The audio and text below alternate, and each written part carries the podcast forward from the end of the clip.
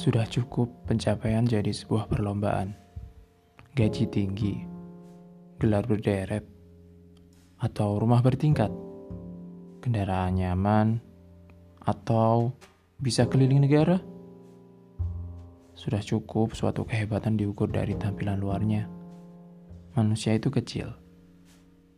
Sebanyak apa pun hal hebat itu, ia tetap saja kecil di alam raya ini. Manusia ya tetap saja akan menjadi manusia.